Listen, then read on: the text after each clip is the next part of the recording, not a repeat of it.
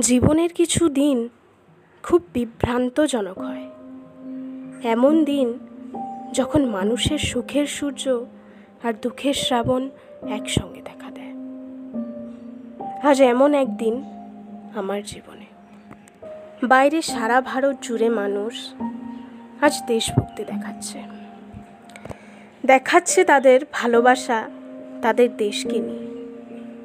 সারা ভারত জুড়ে লোক আজকে সুখের সূর্য তাপছে। আজ আমার দেশের স্বাধীনতা দিবস ছাড়া আমার সন্তানদের জন্মদিন যে। তবে তবে এই সুখের আলোর মাঝে আমার দুঃখের শ্রাবণও প্রতিবার দেখা দেয়। আজও আজও সেই দিনের প্রতিছবি স্পষ্টভাবে দেখা যায় আমার মনের আয়নায়। যেন সবটা ঘটছে চোখের সামনে।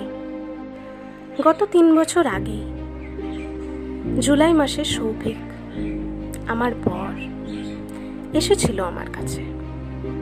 প্রতি দুই তিন মাসেই আসতো আমার কাছে। তখন দুই জীবন আমার পেটে এই সুন্দর জগতে নিঃশ্বাস নেওয়ার জন্য নিজেকে তৈরি করে তুলছিল যে আট মাস ধরে। ছুটির শেষ দিনে ও আমাকে বলে গিয়েছিল। এবার চেষ্টা করব তাড়াতাড়ি ফেরার।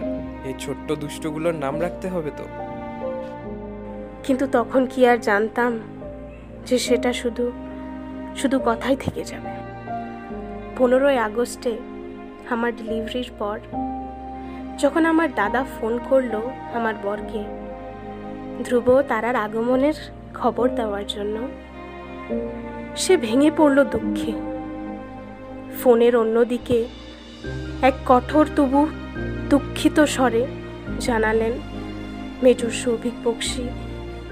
বর্ডারে তিনটি গুলি নিয়েছে নিজের বুকে। সে শহীদ করে গিয়েছেন নিজের দেশের জন্য। খবরটা পেয়ে আচমকা ভেঙে পড়লাম আমি। এক মুহূর্তে যেন যেন আমার সুখের মুহূর্ত সব ছাড়খাড় হয়ে গেল। পারল না সে তার ছোট দুষ্টু দুটোর মুখ দেখতে, তাদের নাম রাখতে।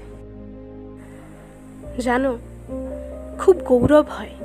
নিজেকে এক শহীদের স্ত্রী বলে পরিচয় দিতে। কিন্তু দুঃখও হয়।